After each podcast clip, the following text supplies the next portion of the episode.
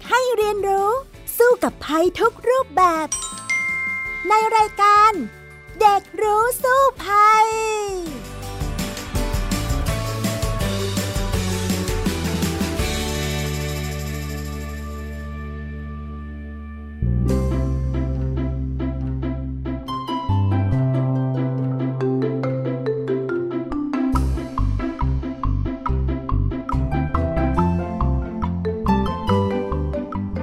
สวัสดีปีใหม่ค่ะ คุณผู้ฟังคะต้อนรับเข้าสู่รายการเด็กรู้สู้ภัยนะคะ วันนี้มาพบกันในบรรยากาศในการ ฉลองเทศกาลปีใหม่ 2564 แล้วนะคะ ดิฉันดารินกำเนิดรัฐยังคงมาพูดคุยกับคุณผู้ฟังเช่นเคย ร่วมกับน้องแท็ทีพบเกรียงปริญญากิจค่ะ สวัสดีปีใหม่ค่ะ Happy New Year ค่ะแท็ค่ะ สวัสดีครับ Happy New Year ด้วยครับพี่ดารินค่ะ วันนี้เรามาคุยกันในบรรยากาศสนุกสนาน เทศกาลปีใหม่นะ แล้วก็อากาศหนาวๆด้วยในช่วงนี้นะคะใช่ครับผม ซึ่งวันนี้เรื่องที่ผมอยากจะมาคุยกับพี่ดารินก็คือ เรื่องทำยังไงที่เราจะปลอดภัยจากเชื้อโรคในช่วงฤดูหนาวครับพี่ดารินค่ะ ช่วงนี้เนี่ยก็เป็นโชคดีนะอากาศหนาวเย็นมาที่กรุงเทพด้วยแล้วก็หลาย ๆ จังหวัดทางภาคเหนือเนี่ยแบบหนาวสุด ๆ ไปเลยประมาณสัก 10 กว่าองศาเนี่ยทุกคนก็ที่อยู่ทางภาคเหนือนี่ก็แช่มชื่นกันนะคะ การท่องเที่ยวก็อาจจะ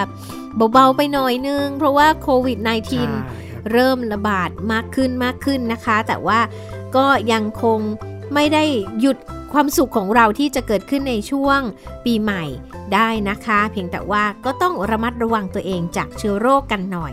ฉะนั้นเนี่ยเดี๋ยวเรามาพูดคุยกันเลยเนาะในเรื่องของโรคระบาดใหม่ๆในช่วงนี้ที่มาพร้อมลมหนาวนะคะ ในช่วงแรกของรายการค่ะ ช่วงรู้สู้ภัยค่ะ ช่วง รู้สู้ภัย มาในช่วงรู้สู้ภัยท่ามกลาง อากาศหนาวๆเย็นๆในตอนนี้นะคะ น้องแท็อยากจะรู้เรื่องอะไรก่อนล่ะคะก็วันนี้นะครับโรคแรกที่อยากจะมาคุยกับพี่ได้ในวันนี้ก็คือโรคไข้หวัดครับ เพราะว่าหลาย ๆ คนก็คงรู้จักโรคนี้เป็นอย่างดีใช่ไหมครับ ก็เป็นโรคที่ใกล้ตัวมากเลยนะครับ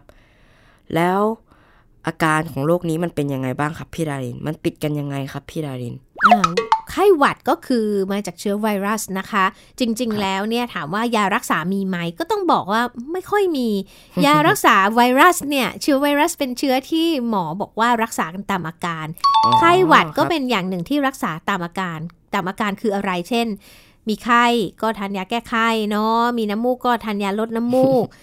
พี่ดารินหรือว่าทุกๆ คนในโลกนี้ก็คงจะเป็นกันบ่อยๆ น้องแท็ก็รู้สึกช่วงนี้ฟุตฟิตเหมือนกันใช่ไหมใช่ครับนิดนึงครับอ่าแต่ว่าข้อดีของมันคือเจ้าไวรัสไข้หวัดเนี่ยมันหายง่ายค่ะ เพียงแค่เรานอนพักผ่อนให้เพียงพอดื่มน้ำเยอะๆนะเราอาจจะรักษาตามอาการก็คือ ถ้าปวดหัวจริง ๆ ก็ทานยาแก้ปวดหัวอะไรแบบนี้ อ่าแล้วก็ทานยาลดน้ำมูกไปก่อนอย่างเนี้ยทำให้อาการมันเบาลงแล้วเราพักผ่อนให้เพียงพอเนี่ยไม่กี่วันมันก็หายได้เอง โดยที่เราไม่ต้องไปทานยาปฏิชีวนะนะคะ แม้ว่าเราเจ็บคอเนี่ยพี่ดารินเคยไปสัมภาษณ์คุณหมอหลาย ๆ ครั้งเลยคุณหมอบอกว่า เจ็บคอมาจากหลายสาเหตุ ถ้ามาจากไวรัส ไม่ต้องไปทานยาปฏิชีวนะ เพราะยาปฏิชีวนะเอาไว้ฆ่าเชื้อแบคทีเรียฉะนั้นเนี่ยถ้าเรามีอาการเจ็บคอเนี่ย ให้คุณหมอเขาดูก่อนว่าต้องทานไหม เพราะว่าถ้าเราทานไปโดยพร่ำเพรื่อคือเป็นไวรัส แล้วไปทานยาของแบคทีเรียเนี่ยมันก็จะทำให้เกิดอาการดื้อยา แล้วเวลาเราเป็นแบคทีเรียจริง ๆ ที่ทำให้เราคอเจ็บคอแดงเนี่ย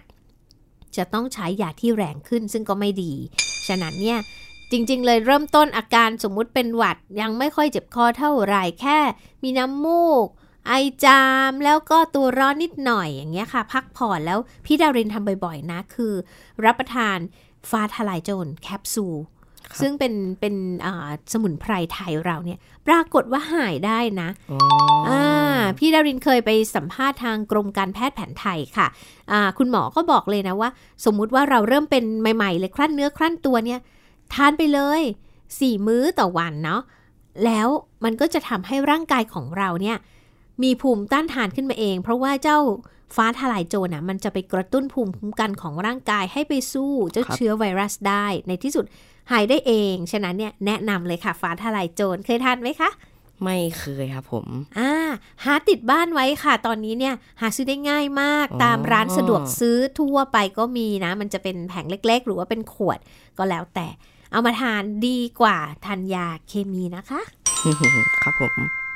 พี่ดารินครับ ตอนนี้โควิด -19 ก็กำลังกลับมาระบาดในหลายพื้นที่ของประเทศไทยแล้วใช่ไหมครับ ค่ะ รวมถึงต่างประเทศด้วย หลายคนก็อาจจะแยกไม่ออกระหว่างไข้หวัดกับโควิด -19 ค่ะ ซึ่งโรคนี้นะครับผมมันก็มีอาการหลาย ๆ อย่างที่เหมือนกันใช่ไหมครับพี่ดาริน อ่า จะต้องบอกว่า น่าจะคล้ายกับไข้หวัดใหญ่นะคะ ไข้หวัดเนี่ยอ๋อมันครับจะอาการเบากว่า ซึ่งถามว่าทำไมมันคล้ายกับไข้หวัดใหญ่กับโควิด -19 ก็เพราะว่ามันเป็นไวรัสในตระกูลเดียวกัน ต้องเรียกว่าอย่างนี้ คืออยู่ใน Family เดียวกัน ทีนี้เนี่ยรูปร่างมันก็คล้ายๆกันนะ มันก็เลยทำให้เกิดอาการเนี่ยใกล้ๆเคียงๆกันนี่แหละค่ะ โดยที่อาการจะมีอาการแตกต่างกันนิดหน่อย อย่างเช่น ไข้หวัดใหญ่เนี่ยอาการเด่นของเขาคือ 1 ไข้สูงปวดเมื่อย เนื้อตัวมากอันเนี้ยจะโดนตั้งข้อสังเกตแล้วว่า อันนี้แหละไข้หวัดใหญ่เนาะแล้วจะมีเจ็บคอคัดจมูกร่วมด้วย แต่ไม่ค่อยมีน้ำมูกเท่าไหร่สำหรับไข้หวัดใหญ่ พี่ดารินก็เคยเป็นน้องทัศน์เคยเป็นไหมเคย อ๋อ เคยเป็นอยู่ช่วงหนึ่งครับพี่ดาริน อ่า นะ ไข้หวัดใหญ่เนี่ยมักจะระบาดกันบ่อยๆ แหละทุกปีเลยทีเดียว แต่ทีนี้โควิด -19 อาการเด่นของเขาเนี่ยก็คือไอแห้งๆ มีไข้ไม่สูงมากนัก ไม่ค่อยเป็นน้ำมูกค่ะ และถ้ามีอาการประมาณ 1 สัปดาห์แล้วเริ่มมีหอบเหนื่อยอันนี้แหละ ก็คือลักษณะเด่นของโควิด -19 นี่คือ เป็นสิ่งที่แตกต่างกันนะคะครับพี่ดารินตอนนี้โควิด -19 ที่เราพบเจอกันมันเป็นสายพันธุ์ใหม่ใช่ไหมครับพี่ดาริน แล้วก็มันก็ไม่ใช่สายพันธุ์เดิมมันคือตัวใหม่ แล้วทำไมมันถึงมีตัวใหม่ออกมาเรื่อยๆเลยครับพี่ดาริน มันต้องบอกว่าโอ้โหมันคล้ายๆ หนังครับซอมบี้เหมือนกันอ๋อโควิด -19 เนี่ยมันครับมีการวิวัฒนาการตัวเองได้นะ จากครั้งแรกที่เราเคยติดกันในประเทศเนี่ยมันเป็นไวรัสตัวที่มาจากอู่ฮั่นจากจีนอ๋อออ่าแต่ในขณะนี้ที่เรากำลังระบาดอยู่เนี่ยมันมันผกผันตัวเองนะ ให้มันครับเนี่ย เก่งขึ้นอีก มันก็คือโอ้โหว่าเขาบอกว่าเจ้าตัวนี้เนี่ยมันมาจากอินเดียก่อนแล้วมันก็มาแพร่ในพม่า หรือว่าเมียนมานั่นเองแล้วก็เข้ามาในบ้านเรา ซึ่งลักษณะเด่นของมันก็คือ มันเนี่ยส่วนใหญ่ถ้าคนแข็งแรงอะอาการน้อยหรือไม่มีอาการเลย แล้วมันติดได้ง่ายก็เพราะว่าคนที่มี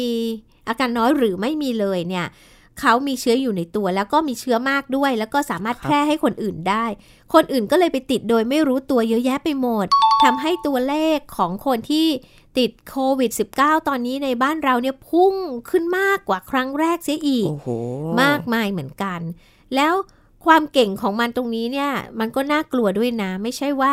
คิดว่าอ๋อมันแพร่ง่าย ไม่มีอาการไม่เป็นอะไรหรือเปล่า คือสำหรับคนที่ร่างกายแข็งแรงไม่เป็นค่ะ แต่ถ้าคนมีโรคประจำตัวนะคะ คนอ่อนแอเป็นเด็กเป็นคนแก่เนี่ยก็มีความเสี่ยง เพราะว่าก็มีบางคนเนี่ยเสียชีวิตไปแล้วจากการเป็นโควิด -19 ในรอบนี้นะ แล้วที่สำคัญค่ะ มันก็ยังมีการกลายพันธุ์อีกนะ ที่อังกฤษตัวนี้เนี่ยเขาบอกว่ากลายพันธุ์แล้วมันร้ายแรงมาก ทำให้เกิดอาการหนักมากด้วย ก็เลยหลายประเทศในยุโรปเนี่ยปิดกั้นพรมแดนแล้วไม่ให้คนจากอังกฤษมา แม้แต่บ้านเราตอนเนี้ยคนที่จะมาจากอังกฤษเนี่ยก็ไม่ค่อยอยากให้มาแล้วนะคะ ยกเว้นว่าเป็นคนไทยแล้วขอกลับจริง ๆ อะไรแบบนี้อ่าฉะนั้นแล้วเนี่ยเราก็ต้องรู้ทันเจ้าโควิด -19 เหมือนกันว่าเขาก็อยากอยู่รอดไงเขาก็เลยวิวัฒนาการตัวเองเนี่ยให้เก่งขึ้นเก่งขึ้น เราก็จะต้องหาวิธีการที่จะป้องกันตัวเองไม่ให้ ติดเชื้อโรคเขานี่แหละค่ะอืมเป็นการอัปเกรดนี่เองใช่ไหมครับพี่ใช่ดารินแล้วโโเหมือนหนังเวลาเหมือนหนังจริง ๆ ครับพี่ดารินค่ะทีนี้นะครับผมอยากจะกลับมาคุยกับพี่ดารินเนี่ยไข้หวัดครับอืมไข้หวัดใช่ไหมครับพี่ดาริน มันก็จะมีอีกอันหนึงที่เราได้เกรินไปตอนนี้ว่าค่ะมีไข้หวัดใหญ่ถูกไหมครับค่ะ ซึ่งทั้งสองโรคนี้มันต่างกันยังไงครับพี่ดาริน ไข้หวัดกับไข้หวัดใหญ่ ไข้หวัดใหญ่อย่างที่พี่ดารินบอกแล้วว่าเขาลักษณะเด่นคือไข้สูงอ๋อถ้าไข้หวัดธรรมดาเนาะก็จะไข้ไม่สูงมาก แล้วก็ไข้หวัดใหญ่จะมีอาการเด่นอีกอย่างคือปวดเมื่อยตัว ถ้าหากเราเป็นไข้หวัดธรรมดาแล้วก็จะจามน้ำมูก ปวดหัวอะไรแบบเนี้ยแล้วก็อาจจะมีเจ็บคอ แต่มันจะไม่มีปวดตัวอ๋อออ่าดังนั้นเนี่ยนี่คือความแตกต่าง อ่าแล้วก็ช่วงนี้เนี่ยมันจะมีอีกอย่างหนึ่งเนื่องจากว่าในฤดูหนาวภัยที่ตามมานั่นก็คือเจ้าฝุ่น PM 2.5 ใช่ไหมน้องแพทมันก็จะมีคนที่เป็นภูมิแพ้ด้วย อย่างพักก่อนเนี่ยที่กรุงเทพเนี่ยจะมีฝุ่น PM 2.5เนี่ยสูงมากมากมากเลยติดอันดับโลกเลยอะ่ะปรากฏว่าพี่ดารินเองก็เป็นคนหนึ่งที่เป็นภูมิแพ้นะ แล้วก็เกิดอาการแพ้ขึ้นมาจน เอ๊ะ ฉันติดโควิด -19 หรือเปล่าทำไมฉันไม่สบายอะไรอย่างนี้ ช่วงนี้ก็จะมีคนระแวงกันเยอะนะว่า ไม่สบายใช่ไหมน้องแทนก็ระแวงตัวเองไหมเนี่ย ระแวงนิดนึงครับพี่ไดทำไมถึงระแวงคะ ก็มีไอนิดนึง มีคัดจมูกนิดนึงครับ ตอนที่ผมไปอ่านข้อมูลมาเนี่ย ผมก็ตัวสั่นไปเลยครับ หนาวเลยครับ ผม เพราะว่าผมกลัวมากเลยครับ ตัวสั่นเพราะว่ากลัวนะใช่ครับอ่าพี่ดารินเองอะ่ะ ตอนนั้นเนี่ยที่แพ้อากาศนะ ไม่ได้เป็นโควิดอะแต่แพ้ภูมิแพ้เนี่ย ก็ยัง เอ๊ะ ฉันเป็นหรือเปล่ากังวลใจ ดังนั้นเนี่ยมีแนะนำให้ฟังนะว่ามันครับต่างกันยังไง อาจจะได้สบายใจขึ้นนะคะสำหรับคุณผู้ฟังที่บางคนอาจจะที่แท้นะแพ้อากาศไม่ใช่โควิดนะ ก็คืออาการมันต่างกันอย่างนี้ ถ้าภูมิแพ้เนี่ยหนึ่งไม่มีไข้นะ แต่โควิด -19 เนี่ยเขาจะมีไข้สูงกว่า 37.5 องศาขึ้นไป อ่าอันนี้เราจำไว้ก่อนนะ ข้อ2เนี่ยอาการที่เหมือนกันภูมิแพ้และโควิด -19 คือคัดจมูก น้ำมูกไหลจามมาก ๆ นะ 3. ไอจาม ไอจามของภูมิแพ้นี่คือไอแล้วก็จามจามฮัดชิ่วเลยนะ แต่ถ้าโควิด -19 เนี่ยจะไอแห้ง ๆ ค่ะ แล้วมีเจ็บคออะน้องแทนไอซะและไอเอ๊ะนิดแต่นึงครับเอ่อยังไม่ไอแห้งนะไอจามเฉใช่ยๆอ่าอาจจะภูมิแพ้เฉยๆนะคะ นอกจากนี้แล้วค่ะ คนที่เป็นภูมิแพ้บางคนเนี่ยมีอาการมีเสมหะด้วย ส่วนโควิด -19 ก็จะมีเสมหะนะ อันนี้เหมือนกัน อันที่ต่อมาก็คือ ถ้าภูมิแพ้เนี่ยจะไม่มีอาการอ่อนเพลียหนาวสั่นแต่โควิด -19 จะมีนะคะ นอกจากนี้แล้วเรื่องการหายใจ คนที่เป็นภูมิแพ้เนี่ยจะหายใจไม่ค่อยออกอะจมูกมันแน่นค่ะ อันเนี้ยพี่ดารินเป็นบ่อยมากเลย จมูกแน่น เพราะมันบวมแล้วก็แน่นหน้าอกคือหายใจไม่ค่อยออก แต่โควิด -19 เนี่ยนะเขาจะหายใจแบบหอบหอบๆทีๆไม่เหมือนนะ แล้วถ้าภูมิแพ้ปวดเมื่อยไหมไม่ปวดค่ะ แต่ว่าโควิด -19 ปวดนะ ภูมิแพ้คลื่นไส้อาเจียนไหมไม่ค่ะ แต่ว่าโควิด -19 เนี่ยเป็นค่ะ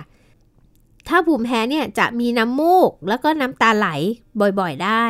แต่โควิด -19 ก็ไม่เป็นอีก และ ถ้าภูมิแพ้อาจจะท้องร่วงได้สำหรับคนที่แพ้แรงๆนะ แต่ว่าโควิด -19 อันนี้เนี่ย ก็มีได้เหมือนกัน ฉะนั้นสรุปแล้วนะ วิธีสังเกตว่าเป็นโควิด -19 ไหมคือ 1. ไข้สูง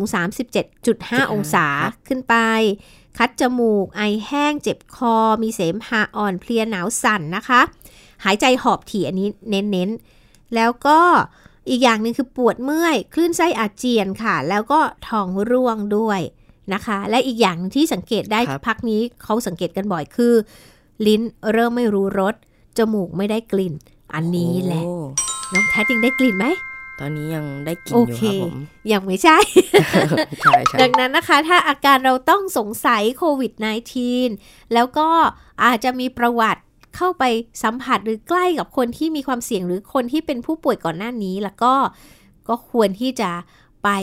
แจ้งหมอแล้วก็ไปพบแพทย์แล้วก็ตรวจได้นะคะ ถ้ามีประวัติเสี่ยงอะไรอย่างเงี้ยทราบว่าทางราชการเนี่ยเขาให้เราตรวจรักษาได้ฟรีนะคะโอ้ว้าวสุดยอดเลยครับพี่ดารินค่ะ ทีนี้นะครับผมอยากจะมาบอกนะครับว่า ผมก็เคยเป็นไข้หวัดใหญ่ด้วยครับพี่ดารินอืมตอนนะคะใช่ครับ ตอนนั้นนะครับเป็นปี 2016 อาการเบื้องต้นที่ผมเจอนะครับ ก็จะมีอาการอาเจียน มีไข้สูง อ่อนเพลีย ปวดตัวแล้วก็ซึมนะครับ ผมก็ไปหาหมอ แล้วหมอก็จิ้มจมูกเอาสารคัดหลั่งไปตรวจนะครับอืมแล้วก็พบว่าผมก็เป็นไข้หวัดใหญ่สายพันธุ์เอครับ ค่ะ ตอนนั้นน้องสาวก็เข้าโรงพยาบาลก่อนผมอยู่แล้ว ก็เลยคิดว่าน่าจะติดมาจากน้องเป็นแบบไข้หวัดธรรมดาเหมือนที่เราพูดไปนะครับ อ๋อ น้องสาวเป็นเป็นไข้หวัดใหญ่ด้วยไหมอ่าจำไม่ได้ครับว่าเป็นหรือเปล่า แต่ว่าน้อง น้องเคยเป็นไซนัสอักเสบอยู่แล้วประมาณนี้ครับอ๋อค่ะเขาจะหอบง่ายแล้วก็เคยเป็น RSV มาก่อนด้วยครับ แม่บอกว่าต้องระวังเป็นพิเศษเกี่ยวกับระบบทางเดินหายใจนะครับ เพราะบางทีก็อาจจะหยุดหายใจได้ ส่วนผมนะครับก็จะเริ่มเห็นแล้วว่า ตัวเองไม่ไหวแล้ว ซึมแล้วก็ต้องไปหาหมอแล้ว ผมก็เลยรีบไปหาหมอแล้วสุดท้ายก็ต้องรับแอดมิดครับอ่าหลังใช่ครับโอ้ค่ะ แล้วไงและหลัต่งอจากนั้น ไม่กี่วันต่อมาน้องชายของผมนะครับ ก็เริ่มติดไปด้วยครับผมอืมก็มีอาการเดียวกัน ก็เลยมานอนพร้อมกันสามคนเลยครับ ในห้องเดียวแสดงใช่ว่าครับ ติดกันหมดเลยใช่อ๋อแต่ว่าก็จะกั้นห้องให้น้องสาวอยู่อีกอืมห้องหนึ่งเป็นอืมห้องกัน เพราะว่าน้องสาวใกล้จะหายแล้วอ๋อใช่ค่ะ แล้วตอนนั้นเนี่ยรู้สึกยังไงบ้างความรู้สึกของเราคนที่ป่วยผมก็รู้สึกเหนื่อยมากเลยครับ เพราะว่า เราก็ต้องใช้เวลาไม่ให้เหนื่อยมากเกินไป เช่นแบบตอนนั้นผมก็มีอาการอาเจียน แล้วหมอก็ให้กินยา แล้วผมก็ก็แบบท้องร่วงถ่ายทุกครั้งเลยครับผมอืมค่อนข้างที่จะบ่อย ผมก็เลยอยากที่จะบอกตัวเองว่า เราควรรักษาสุขภาพตัวเองให้ดี ๆ มันล้างมือกินของที่มี ภูมิภูมิต้านทาน กินยา แล้วก็รักษาความสะอาดมากๆ จะได้ไม่ต้องติดเชื้ออะไรพวกนี้ครับ เพราะว่าร่างกายที่แข็งแรงก็สำคัญที่สุดครับพี่ดาริน ค่ะ ลูกชายพี่ดารินก็เคยป่วยเป็นไข้หวัดใหญ่เหมือนกันนะว้าวแล้วก็ตอนนั้นเนี่ยเอ่อเป็นไข้หวัดใหญ่สายพันธุ์ใหม่ด้วยจริงเหรอครับอ่าช่วงนั้นเนี่ยมันจะเป็นปีที่มีการแพร่ระบาด แล้วก็มีพวกสายพันธุ์ใหม่ระบาดใช่ไหมแล้วพี่ดารินจำได้ว่ากำลังพาลูกไปเที่ยว ก็ไป ขับรถกันไปจะไปเที่ยวหัวหินนะ ปรากฏว่าเอ๊ะทำไมลูกซึมซึมลูกนอนอะไรอย่างเงี้ยค่ะ แล้วก็เลยจับตัวดูโหตัวร้อนมากเลย สุดท้ายเลย แทนที่จะไปเที่ยวคือไปถึงหัวหินแล้วนะพากันไปหาโรงพยาบาลแล้วก็ไปหาหมอปรากฏว่าเช็คแล้วนี่แหละก็ต้องจิ้มจมูกเหมือนกัน คือคล้ายๆเขาตรวจโควิดครับ -19 เนาะต้องเอาสารคัดหลั่งไปตรวจใช่ไหมก็เป็นไข้หวัดใหญ่ค่ะ ก็ต้องทานยาทามีฟลูด้วย อะไรอย่างนี้เพียงแต่ว่าไม่ถึงขั้นต้องนอนโรงพยาบาลนะ ก็เลยกลายเป็นว่าไปเที่ยวหัวหินนะ อยู่โรงแรมเนี่ยคือรักษาพยาบาลไม่ได้เที่ยวอะไรเลย น่าสงสารพ่อแม่ไหมนี่ น่าสงสารมากเลยครับผมค่ะ ครับพี่ดาริน อีกอาการหนึ่งที่เราควรที่จะระวังในช่วงฤดูหนาวก็คือปอดบวมครับพี่ดารินค่ะเพราะจริงๆ อาการของโรคเนี่ยก็ใกล้เคียงกับไข้หวัดธรรมดา และไข้หวัดใหญ่อีกเช่นเคยนะครับผม ใช่ ปอดบวมนี้นะคะ มันก็คือว่า ถ้าหากว่าเราปล่อยอาการให้มันเนิ่นนานไปเนี่ยโรคครับไข้หวัดไข้หวัดใหญ่ต่างๆ มันอาจจะมีเชื้อแทรกซ้อน แล้วก็ทำให้เกิดโรคปอดบวมได้นะโควิด -19 เองเนี่ยก็เป็นตัวหนึ่งเลยแหละที่ทำให้เกิดอาการปอดบวม คือมันจะเป็นเชื้อที่เข้าไปทำลายเนื้อปอดของเราค่ะ แล้วก็ทำให้เกิดครับอาการอักเสบแล้วก็บวมปอดบวมนั่นเองนะ ฉะนั้นเนี่ยต้องระมัดระวังโรคทางเดินหายใจในตอนนี้ ซึ่งแม้ขณะนี้ประเทศไทยเรายังไม่มี วัคซีนนะอ๋ออัอันนี้ย้ำหน่อยนะสำหรับโควิด -19 นะ แต่วัคซีนที่ดีที่สุดที่คุณหมอเขาจะพูดบ่อยๆ นั่นก็คืออะไรคะ ที่คนไทยใช้อยู่เป็นอาวุธประจำกายตอนนี้ อะไรครับอ่าหน้ากากอนาหน้ากากอนามัมัยยอ่าอ่านั่นครับละค่ะ วัคซีนของดีเลยอ่าพี่ดารินเคยเห็นข้อมูลหนึ่งนะคะ คุณหมอบอกว่า ถ้าเราปิดหน้ากากอนามัยแล้วก็ อีกคนหนึ่งอะสมมุติอีกคนหนึ่งมีเชื้อคเขารับปิดด้วยแล้วเราอยู่ในระยะห่างกันประมาณ 1 เมตร ในการพูดคุยเนี่ยโอกาสในการติดเนี่ยน้อยมากแทบจะเป็นศูนย์เลยทีเดียวว้าวอ่าแม้ว่าเราจะอยู่กับคนที่ที่ป่วยนะ ฉะนั้นเนี่ยหน้ากากอนามัยเป็นอาวุธที่ดี แต่ว่าก็ต้องระวังด้วยไม่ใช่ว่าใส่แล้ว แต่ว่าเฮ้ยเหนื่อยจังหายใจไม่ออกก็เลยเอาไปไว้ใต้คาง แบบนี้จะไม่ได้ช่วยอะไรนะคะสำหรับการใช้หน้ากากอนามัยฉะนั้นเนี่ย แล้วทางที่ดีเนี่ยในการป้องกันโรคในช่วงฤดูหนาวนี้ หน้ากากอนามัยเนี่ยเป็นอาวุธที่ป้องกันได้หลายโรคครับไข้หวัด ไข้หวัดใหญ่ ฝุ่น PM 2.5 เหล่านี้ทั้งหมดเนี่ยรวมทั้งโควิด -19 ฉะนั้นเนี่ยใส่ครั้งเดียวป้องกันได้ตั้งหลายโรคนะคะ ฉะนั้นเนี่ยโอ้ต้องใส่กันนะ น้องแพทใส่ไหมคะ ก็ใส่บ้างครับผม แต่บางครั้งก็มีขี้เกียจแอบลืมบ้างเอออย่าแอบลืมค่ะในช่วงนี้โดยเฉพาะโควิด -19 กำลังระบาดใช่ ไปทั่วประเทศเลยนะคะ ดังนั้นเนี่ยต้อง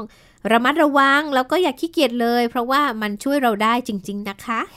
ครับผมพี่ได้ครับ มาถึงอีกเชื้อโรคหนึ่งนะครับอืมที่เกิดขึ้นในฤดูหนาวได้อีกก็คือโรคหัดครับ ซึ่งค่ะผมก็ได้ยินว่าอันเนี้ยมันจะเกิดขึ้นกับวัยรุ่นหรือเด็กโตได้นะครับ ซึ่งมันก็เป็นกลุ่มที่อยู่ในอายุผมพอดีเลยนะครับ ผมก็น่ากลัวอยู่เหมือนกันครับ น้องแทดเคยเป็นไหมคะโรคหัดเนี่ย อืมไม่เคยครับ แล้วก็เพิ่งเคยได้ยินเมื่อไม่นานมานี้ด้วยครับอ้าวจริงเหรอไม่รู้จักเหรอคะพี่ดารินน่ะเคยเป็นแล้วตั้งแต่ตอนเด็กอ๋อๆจำได้ว่าตอนนั้นอยู่ชั้นประถมค่ะ แล้วก็มีอยู่วันหนึ่งนะ ก็แบบกำลังเล่นชิงช้าอยู่ แล้วก็รู้สึกว่า เอ๊ะทำไมฉันรู้สึกซึมๆทำไมฉันรู้สึก ไม่ดีเลยอะไรอย่างเงี้ยแล้ว พลันมองไปที่แขนตัวเองปุ๊บ ก็เจอว่าเอ๊ะเป็นเม็ดอะไรขึ้นแดง ๆ เป็นจุดๆๆๆเต็มเลย นั่นคือหัดนั่นเองอ๋อหัดเนี่ยมันเป็นโรคติดต่อค่ะมันระบาดได้สำหรับคนที่ไม่เคยได้รับวัคซีนนะ แต่ปัจจุบันเนี่ยมีการฉีดวัคซีนป้องกันแล้วนะคะ ส่วนใหญ่อะพบในเด็กเล็กค่ะ เกิดจากการติดเชื้อไวรัสอีกแล้วเห็นไหมตัวร้ายอีกแล้วมาอีกแล้วไวรัสสิครับเออ แล้วมันจะมีจุดเทาขาวในปาก มีผื่นสีน้ำตาลแดงนะคะ ตั้งแต่หัวคอทั้งตัวไปเลย แล้วก็มันจะหายได้ภายใน 7-10 วันค่ะ แต่คนที่มีอาการแทรกซ้อนเนี่ยมีเชื้อแทรกซ้อนเข้ามามันอาจจะมีอาการปอดบวม หรือไข้สมองเสพได้อันตราย อันนั้นถึงชีวิตนะ อันตรายทีเดียว ฉะนั้นเนี่ยเวลาเราเป็นโรคหัดนั้นน่ะมันสังเกตได้สิบอาการนะคะ นั่นก็คือคล้ายๆหวัดน่ะคัดจมูกไอจามปกติ ปวดตาตาแดงน้ำตาไหล อันเนี้ยเริ่มเริ่มแสบตานี้เข้าข่ายแล้ว แล้วก็มีไข้สูงถึงประมาณ 40 องศาเซลเซียสเลยนะ คือไข้สูงมาก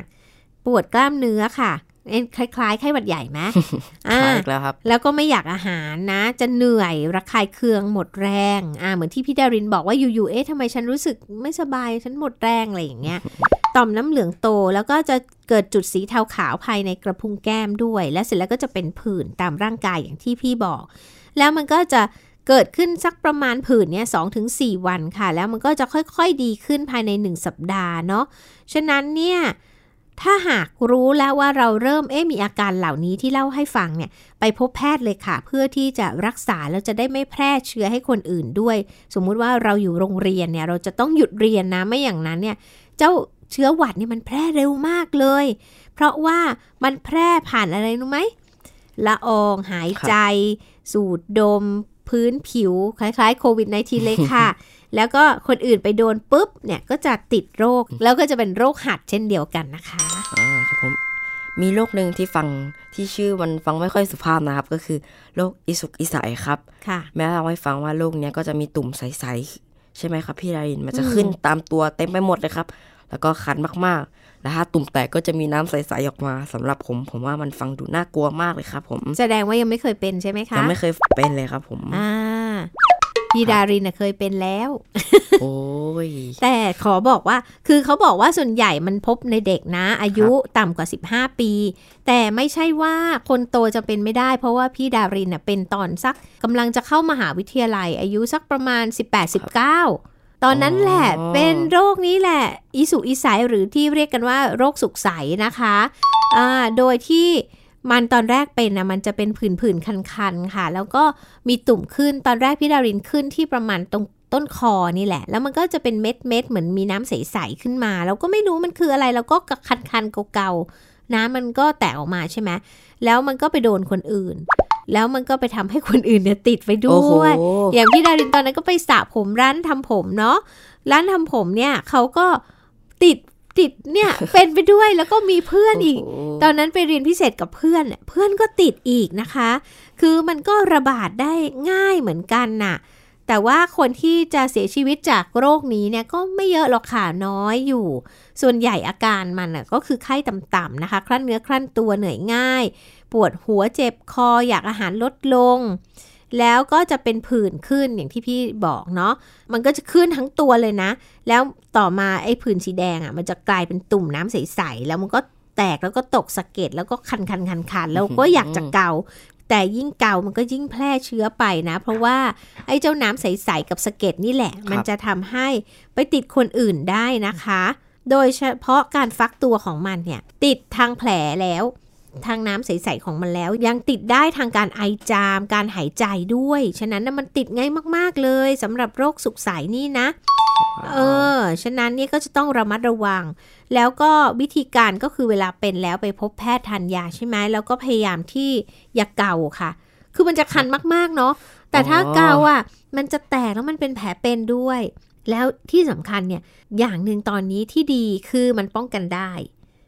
ก็คือการฉีดวัคซีนค่ะ มีวัคซีนป้องกันสุกใสแล้วนะคะอ่าผมก็เคยฉีดครับอ่าก็ต้องฉีด 2 เข็มนะ ถ้าเป็นเด็กๆเนี่ยแพทย์จะแนะนำให้ฉีดตอนอายุขวบหนึ่งครั้งหนึ่งแล้วกระตุ้นตอนอายุ 4-6 ขวบอีกครั้งหนึ่งอ๋อให้ครบ 2 เข็ม แต่ถ้าใครที่เป็นผู้ใหญ่แล้วแหละกลัวจะเป็นใช่ไหมแล้วยังไม่เคยฉีดเนี่ย ก็ฉีด 2 เข็มเหมือนกันค่ะห่างกันประมาณ 28 วัน แต่ก็ต้องให้รู้ว่าฉีดแล้วไม่ได้แปลว่าจะไม่เป็นนะคะ เพราะว่าโอกาสในการเป็นจะลดลง 90%อ่าแต่ก็ยังเป็นอยู่ได้แล้วก็พี่ดารินเคยคุยกับแพทย์นะ แพทย์บอกว่า ถ้าเป็นแล้วอย่างเช่น พี่ดารินเคยไปแล้วใช่ไหมก็อาจจะมีความเสี่ยงที่จะเป็นอีกก็ได้โอ้โหมันก็คือคล้าย ๆ เราได้รับวัคซีนแล้วพอเราเป็นแล้วเรามีภูมิแล้วใช่ไหมครับอ่าแต่ มันเป็นอีกได้ถ้าหากว่าร่างกายเราอืมอ่อนแอ ฉะนั้นเนี่ยเห็นใครเป็นสุขใสก็อย่าเข้าไปใกล้นะคะ ระวังจะติดได้เหมือนกันนะคะ ผมก็เคยเป็นโรคคล้ายๆกับอ่าอิสุกอิสัยเหมือนกันนะครับผม ค่ะ คืออะไรมัคะ ผมไม่จำไม่ได้ว่ามันคือโรคอะไรครับ แต่ตอนนั้นไปหาหมอ มันก็มีอาการแบบเป็นตุ่ม แล้วก็แบบผมก็คันมากๆ แล้วก็หมอบอกไม่อยากเกาแล้วผมก็อยากมือเอามือไปเกาอีกเพราะว่ามันคันมากเลยครับพี่ดารินค่ะครับนั่นแหละครับ ตอนนี้เนี่ยสิ่งสำคัญที่สุดที่จะฝากไว้ในช่วงสุดท้ายนะน้องแทดแล้วก็คุณผู้ฟังครับก็คือ อย่างไรก็ตามการป้องกันโรคที่ดีที่สุดตอนนี้ที่เป็นโรคติดต่อทางเดินหายใจ โดยเฉพาะโควิด -19 ก็คือการใส่หน้ากากล้างมือ ล้างแอลกอฮอล์ให้บ่อยที่สุดนะคะ เพราะว่าหลายคนเนี่ยไม่คิดว่าจะติดก็ติดไปแล้ว อย่างเช่นโอ้โหผู้ว่าราชการจังหวัดสมุทรสาครซึ่งท่านอยู่ในพื้นที่เพื่อเสี่ยงเนาะเออ ท่านยังติดได้ฉะนั้นเนี่ยเราเองก็ ไม่รู้อะว่าตัวเราอะแม้ว่ายังไม่ได้อยู่ในสมุทรสาครแต่อยู่ในจังหวัดอื่น ๆ แต่เราก็ไม่รู้ว่าอาจจะมีคนที่ติดเชื้อแต่ไม่แสดงอาการอยู่ใกล้ๆเรา ก็อาจจะติดได้ฉะนั้นเนี่ยป้องกันวัคซีนของเราหน้ากากเลยค่ะ แล้วก็ล้างมือแล้วก็พยายามอยู่ห่างๆกันนิดนึงอืม social distancing ครับจะช่วยป้องกันชีวิตเราได้ เอาล่ะวันนี้คุยไปคุยมา หมดเวลาอีกแล้วน้องแทดฉะนั้นลาคุณผู้ฟังไปก่อนนะคะสำหรับวันนี้ขอให้ทุกคน ปลอดภัยสุขภาพดีและมีความสุขในเทศกาลปีใหม่นี้และตลอดไปค่ะ พี่ดารินและน้องแทดลาก่อนนะคะ สวัสดีค่ะ สวัสดีครับ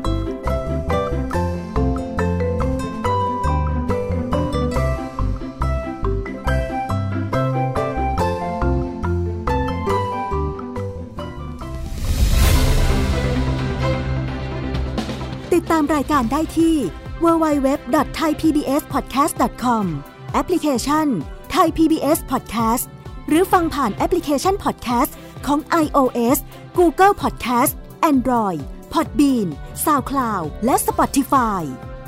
ติดตามความเคลื่อนไหวของรายการและแสดงความคิดเห็น โดยกดถูกใจที่ facebook.com/thaipbspodcast